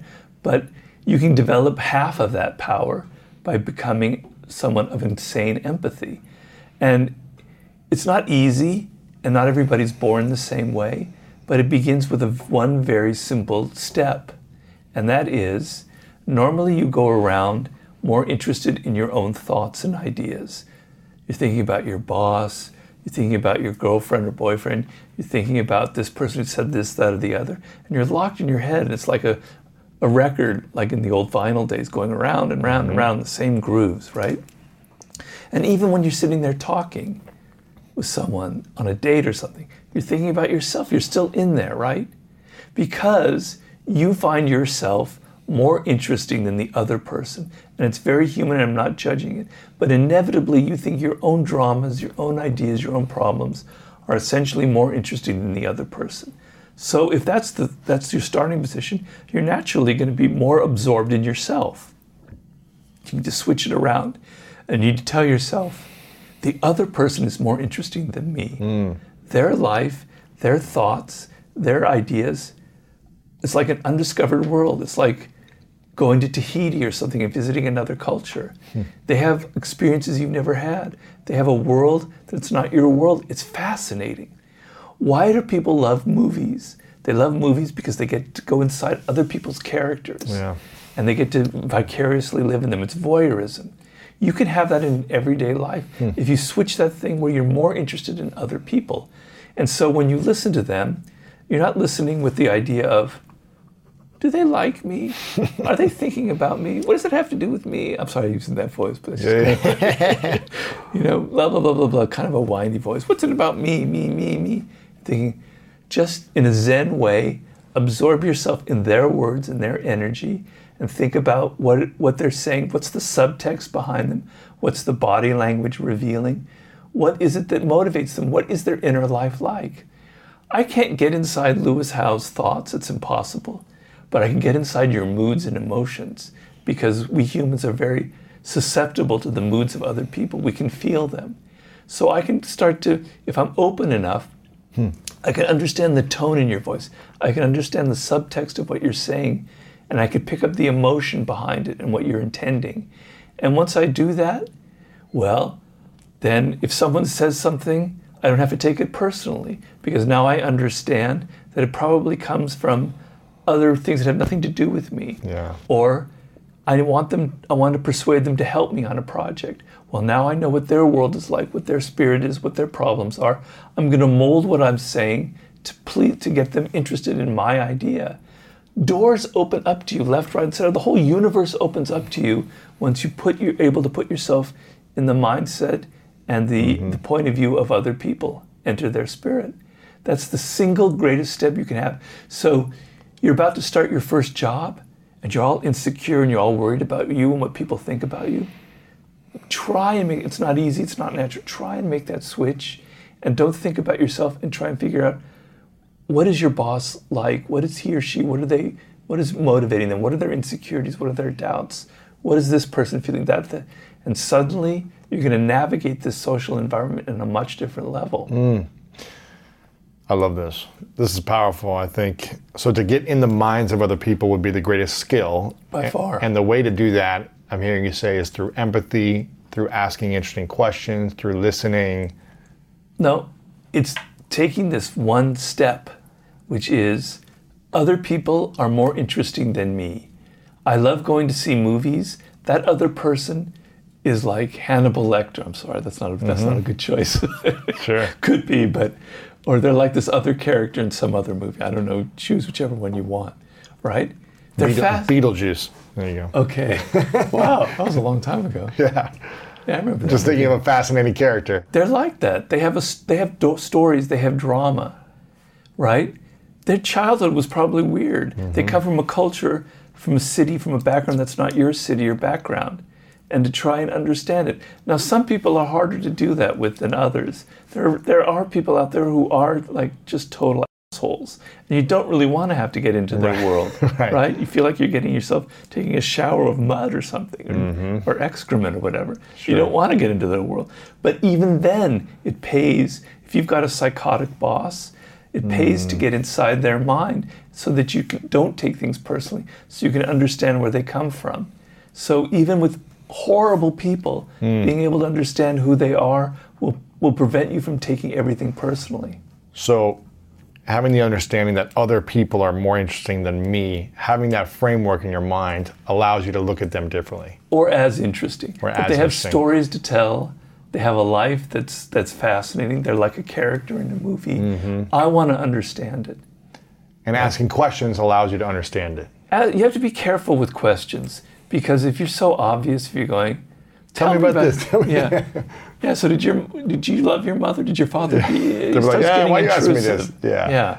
So, how do we get to know them without being intrusive? Well, it's an art. So, um, you know, you, you, people love to talk about their childhood, Mm-hmm. right? And their successes, and yeah. Yeah. But I found like childhood is the main thing. Everyone has this kind of emotional attachment to their experiences as a child, to where they grew up, to their parents, to their family, to their earliest friends. It's got all sorts of emotions surrounding it that are very potent Yeah. and uncontrollable. So, a very kind of slip in question about someone's childhood, and then asking a few leading questions and letting them do the talking. So, if you're at peppering them with questions, you look like a lawyer or someone who's. a- Or someone like me who just interviews people for a living. Right. so you want the, them to do 90% of the. You can't, mm. 90% that it's obvious what you're doing. 80% or se- people love to talk, right? If they do 70% of the talking, they're not even aware that they're doing that, but you're letting them talk, you're letting them be the star. But you find a, a foothold into their what excites them and you get them to talk and open up about their childhood. And then an occasionally a question. And then occasionally you go into your own life hmm. to sort of show oh yeah you had that i had something very kind of similar. Mirroring people is a mm-hmm. slightly manipulative trick. I, I don't doubt, doubt that. And i talk about that in seduction. But it's very powerful. They start telling you things about their childhood that are powerful. And you go yeah i had something very similar. And you probably have had something similar. Yeah. that's a really po- potent way of connecting to people. But you've got to be subtle. It's an art to getting people to talk and open up, to finding that thing that lights their face up, that gets them excited. You know. Mm-hmm. Yeah, I think uh, the book Influence by Cialdini, I don't know if you studied that Sure. book, but just likability allows you to, is one of his main, I think it's seven or eight keys of influence, but he talks about likability. And the more someone can see that they like you through mirroring or through, Yep. we have one thing in common, makes them like you more. Yep. So finding that commonality, social proof, there's a, like a bunch of other things. Um, I can't remember all seven of them, but yeah, likability is one of the biggest things. It's one of the reasons why I'm just always trying to have fun and just be playful and, and kind of ease the moment for people so they can feel like, oh, this is relaxing and fun and playful. And, Well, I must admit that's why you're a good interviewer, and I know that because I've had I've been with many bad interviewers who are kind of tense and nervous and defensive, and they're insecure, right? And they make you feel that way, and you Yeah. but you have an energy that kind of brings out that part of, at least for me, that that's good. Yeah. that likes to yammer. How does someone not be insecure? An interviewer, a uh, someone trying to get a job and they're doing an interview with their potential boss. When you're with someone who's you're inspired by or higher status or in a, on a, uh, influence position, how do you not be insecure or nervous? Okay, one simple answer. I mean, there might be exceptions, but it's pretty simple. Do your homework. Mm-hmm. Be prepared. So, if you go into an interview, you're naturally nervous. But if you've prepared prepared the shit out of it. Yeah. You research that person. You know who they are. You know what the company is like. You know what the position is, why the other person was fired, what they're going to need from you. You're going to feel a lot less insecure than if you just kind of go in and wing it, right? Okay? So if you're on any kind of project, I talked in the war book about Alfred Hitchcock, the film director. Mm-hmm. And my wife is a film director. It's a nerve wracking task. You've got an army of 80 people who are all bitchy and insecure and ego ridden, Yeah. etc. They're all secretly hoping you fail. So they can be the director. Yeah. Yeah. okay, it's a nightmare, right? And Hitchcock would like people were astonished. He'd be on the set, he'd be falling asleep. Oh, oh, really? Okay, yeah, yeah, go ahead. he was like Buddha. He didn't care. He was never upset or anything. People, how could that be? Directors are the most nervous, bitter people. They're so control freaks. It's because he prepared every detail he knew beforehand. Wow. He knew every shot that he wanted, what the clothes looked like, what the colors, how the framing would be. He storyboarded it in exact detail. And he said that by the time the film was being shot, I was bored because I knew everything that- how it was supposed to be. So he could be calm because he was so well prepared. So if you do your homework, mm-hmm. it's maybe not going to get rid of all your insecurities and all your nervousness because a the lot, degree of nervousness is okay because you have to understand the physiology. Adrenaline is a very powerful emotion, and feeling a little bit of doubt and a little bit of fear will drive you and keep your eye, keep you awake and alert. So you don't want to be so confident that you'll just do anything. You want a little bit of tenseness. Yeah. But if you prepare and you and you've anticipated the situation, it will get rid of 80% of those doubts that you have. We were talking about before, and I have a couple final questions for you. We were talking about before self doubt before we started recording. And I'm curious your thoughts on doubt, doubting ourselves, and how do we train our minds or our bodies or our life so that doubt doesn't keep us from accomplishing with what we want or keep us from trying something we want? Because I think a lot of people don't do something because they doubt themselves so much from the fear of failure or the fear of success or people judging them. What's your thoughts on this? Well, um, the main thing is is you have to try something. You have to do something, right? And of course, if you're full of doubt and insecurities, it's going to be very hard. And so, what separates the person who is going to learn is on the way to success from somebody who won't will be that person who's 22, 23. They tries it. They do it. They take that job and they write that thing or they do that whatever it is that the other person maybe wouldn't try because they're not afraid of failing, mm-hmm. right? So a certain level of you can't control that because some people are born that way. I don't know if they're born that way, but something about them in their DNA has has given them that drive. Yeah. But if you don't have that drive, if you have your insecurities, understand pain is a very powerful motivating factor. But if you're 22 and you don't try something, you don't feel the pain. So why not? Mm. And then you're 23, then you're 24, you're not feeling pain. Then you're 28, you're still not feeling pain. Then you're 32, you're starting to feel a little depressed. And you're 35, man. And you're 40, you're picking up the bottle, you know, etc. Okay. So understand that you're 22, that life is very difficult and that you're gonna you're down a path towards something really really bad unless you get your act together and try that first thing.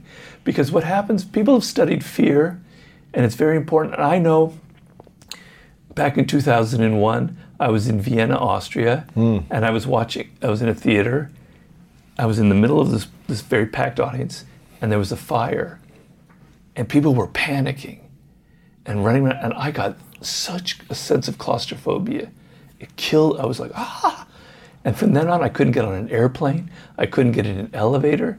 I was like developing major claustrophobia, right? And then I went, I saw a therapist, and she said, You got to expose yourself. You got to go back in that elevator. so true. You got to go back into that airplane. And then you realize it's not so bad and you'll get over it. But avoiding it, you'll never get over the fear. So take that first step do whatever it is that you thought you couldn't do and don't be afraid because that is the most important moment in your life.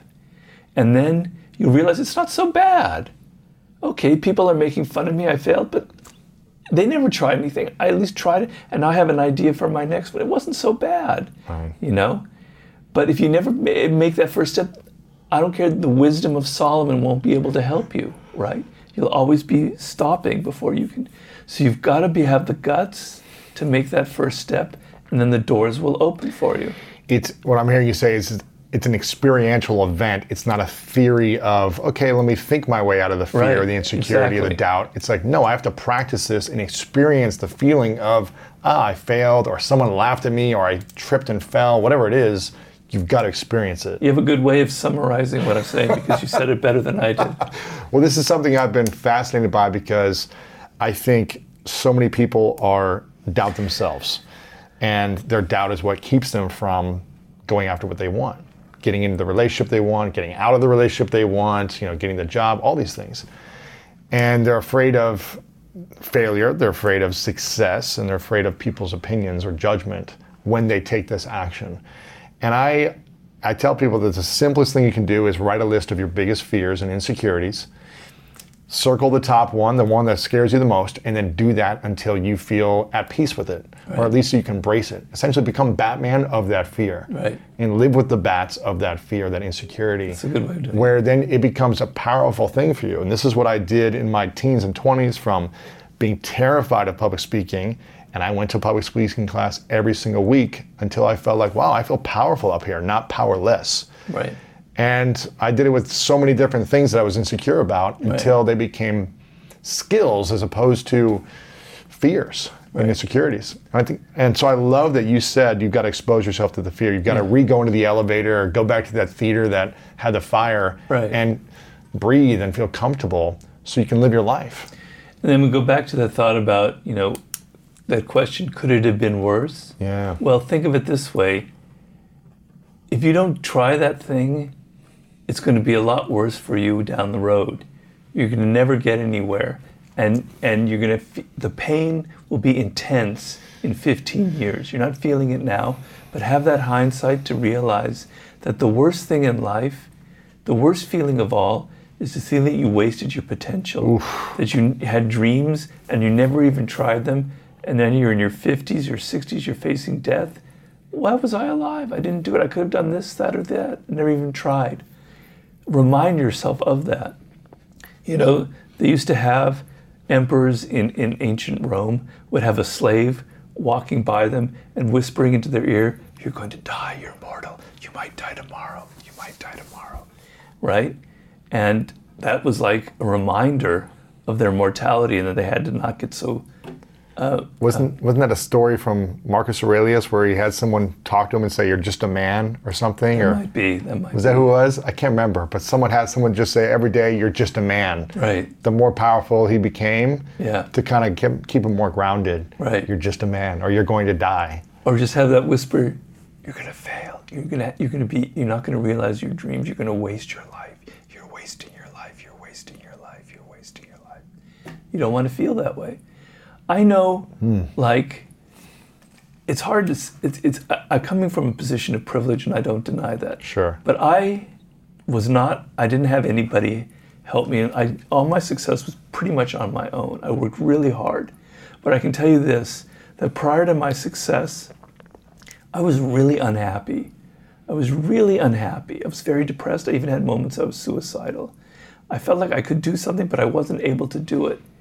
And then the ability to write, write my books now, I don't have that feeling anymore. And it's the greatest thing in the world hmm. to not ever feel like, you know, that, that, that doubt and that depression. It's like a constant exhilaration. It's amazing. I, I finished it. I wrote that book. I did it. You know, I I can feel good about myself, and I want other people to understand that. You may not. It, it doesn't have to be a grand project, but it has to be something that makes you feel like, you know, because when you're a child, you have these dreams. Everybody had these dreams. You're going to be the best basketball player in history, like me, like I thought I was. right. You know, a Jewish kid's going to be a great basketball player. Okay. You know, or I'm going to be the best this, I'm going to be a great writer, I'm going to be blah, blah, blah. And then you get older and you lose those dreams, and it's very depressing, it's very debilitating. And you want to keep some of that ch- child within you alive, mm. and some of that ambition, some of that desire Yeah. to achieve something great. And having ambition is not a bad thing. It's a dirty word today because people think it means you're selfish. Yeah. But your ambitions can be towards achieving things that help people as mm-hmm. well. Mm-hmm. What's the greatest fear for you now that you haven't yet conquered or overcome, or insecurity that you're still dealing with? I don't know, Lewis. Um, you know, um, I, I have, a, believe it or not, a tremendous fear of failure. like, um, Still, after all these massive hits and millions of books Still. sold, and every time you get a I'm neurotic and I don't deny it. every every book is a hit and just changes lives. Well, uh, it's because I don't know if it's from my background. I'd come home with straight A's, and my parents would go, "Eh, okay, so what? What's next?" Okay, so it's instilled in me some way. I don't know why, but so I'm writing my new book, my first chapter, and I'm going, "This isn't working. It's it's too intellectual. It's not going to hit people. It's not relevant to their lives. I have to change it. I have to change it. If I write the book like this, people are going to laugh at me." And I go through that every single time in every single book. Now I'm able, it's kind of a split personality because in the back of my mind, I know I'm kind of playing a game. Uh-huh. But I still play the game. And it keeps me motivating, it keeps me working. So I must say, I'm still deathly afraid of failing my readers and of them being disappointed in me and going, I thought Robert was this great writer, and look, he's put out this shit, man. What's hmm. wrong with him? He's getting old and soft. Hmm. I'm still afraid of that. Wow. Well, I guess that's why you keep showing up, keep creating Yeah. to help you overcome that I fear. keep being back, invited back to Lewis Heights. That's it. That's it. Uh, this has been powerful, and I think uh, a lot of people are going to love this. I want them to, if you're listening right now and something inspired you or you're watching, make sure to send a tweet to Robert Greene. Let him know what you enjoyed about this, or on Instagram, Robert Greene Official. Post a story, tag Robert so he can see it, even though I'm not sure how active you are on Instagram. But someone's watching there, so you'll get the information and the laws of human nature on Facebook. If you don't have all of Robert's books, make sure to get them right now and also get on your newsletter. I think you have a newsletter, right, where they can opt in for when the, the future book comes out. I'm not sure if Ryan probably manages all that for you still, but Yes. go to your website, Yeah. which is PowerSeductionandWar.com. powerseductionandwar.com The and is spelled out. and war.com. Go there, get on his newsletter, or just go check it every month because the book's coming out hopefully in the next couple of years.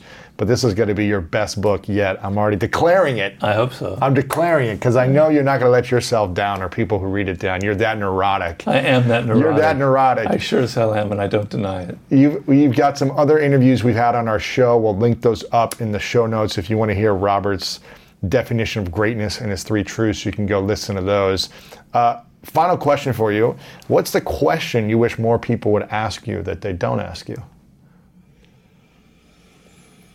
I don't really have, uh, uh, you know, we, when people put you on the spot like that, you have to be like so quick-witted. And I'm not. The, I'm kind of a slow brain. Is there, is there anything you Um, wish more people would, would have discussions about that they don't with you?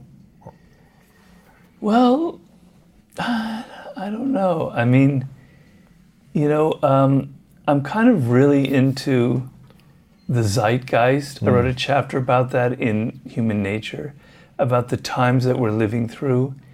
You know, I tend people tend to think that I'm just interested in individuals and psychology now, but I'm also very interested in, in our culture and mm. our society and how it fits into the larger scheme of history.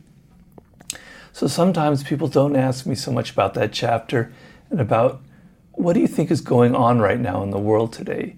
Where are we? What is the moment that we're in? And how does it compare in the past? Um, because I've read a lot of history. I'm not bragging because it probably led to my stroke, to be honest with you. You know, thousands of books. And so I have this innate sense of patterns of history, of things that repeat, of things, you know, people go through certain crises.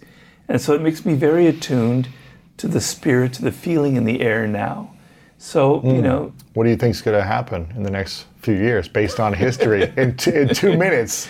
oh the, o- the overview of what you've experienced from all the historical events to what we're facing Well, now. I think the human spirit can't deal with too much stagnation. Can't deal with. So, on the one hand, we're afraid of change. On the other hand, we're deadly afraid of boredom and stagnation. And things have been stagnant for too long. And we're on the verge of what I think could be a revolutionary generation. It's not carved in stone. because social media has kind of disrupted the apple cart, so to speak. But young people are the are the motors of change in this world. They will create culture. They will create new movements. They will mm-hmm. create keep the world alive because they enter the world and the world doesn't fit who they are because it was created by boomers or whomever. So they want to mold the world into something that's more like them. So they're the motors of all the changes, all the trends in fashion, all the trends in the arts, in politics, etc. But things have been too static for a long time. We live in a situation where the politics and the structures have not really shifted in 50 years. Hmm. They're ossified.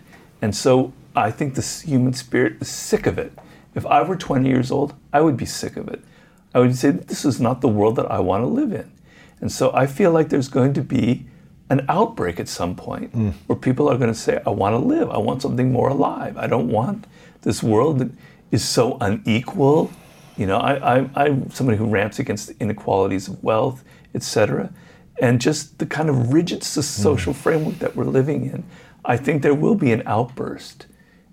I can't, I'm not Nostradamus, so I could be wrong. In five years, people might be laughing at me. But I sense, and other people have written who write about the generational phenomenon, say that the millennials were the crisis generation, hmm. and that's always followed by the revolutionary generation, which would be the Generation Y or whatever you call them, Wow. or Z, Generation Z. What should we? How should we be preparing ourselves if this comes true? What can we do now for the next couple of years to prepare ourselves? Well, embrace it. Embrace hmm. it. I- I, I did a, a podcast about it, and a lot of people were upset, going, "Well, you know, revolutions. I mean, come on. You, look at the Soviet Union or communist China. Mm-hmm. Revolutions are bad. They're ugly. Look at that." And I, my response is, change is the healthiest thing that can happen, right? Even if it's a change for the worse, it's okay because humans need a vitality. We need things that are different. We need a different landscape, social landscape around us, right? So welcome it. Don't be a defensive little rat who's got to live in their own little hole and everything has to be the same. The world is changing. It will change without whether you like it or not. Technology will change your world whether you like it or not. Young people will change the world whether you like it or not. So it's a lot better to embrace it and feel excited about the opportunities that are coming out. Because if you look at the, just take it from the business point of view, it's a devastated, it's like a hurricane happened. All the businesses that are gone, the jobs lost, industry, yeah. the travel industry, they're devastated. Gone. Restaurant industry, yeah. What happens when that? New things are going to spring up. New ideas are going to spring up. There's going to be new ways. I think the new the future for, for that kind of world is going to be giving people experiences because they've been locked up in their house for a year and they want so like you go to a hotel or a restaurant, you want to give people a little bit of an experience. It's not just something so flat and like on social media.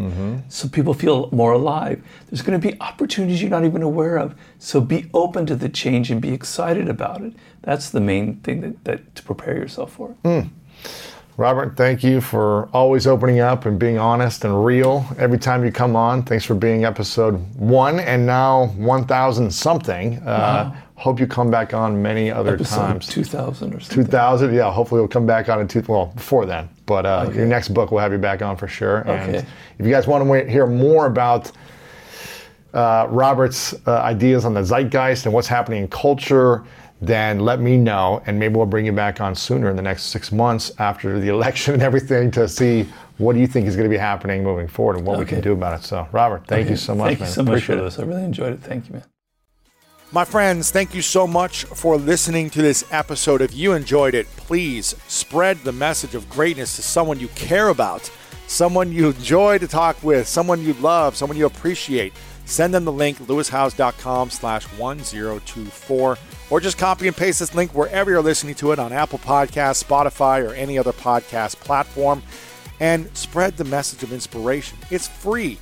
Share it with a friend. Post it on social media. Tag me and Robert over on Instagram stories. Would love to see who is listening to this and what you got out of this message. Also, please click that subscribe button on Apple Podcasts right now if you want to help this show reach more people by subscribing. leaving a review. It really helps us get the message out there to more people. And also, if you want inspirational messages from me every single week, I've got an incredible text community where I send out behind the scenes text messages. That's right. You can get my inside thoughts via text to your phone.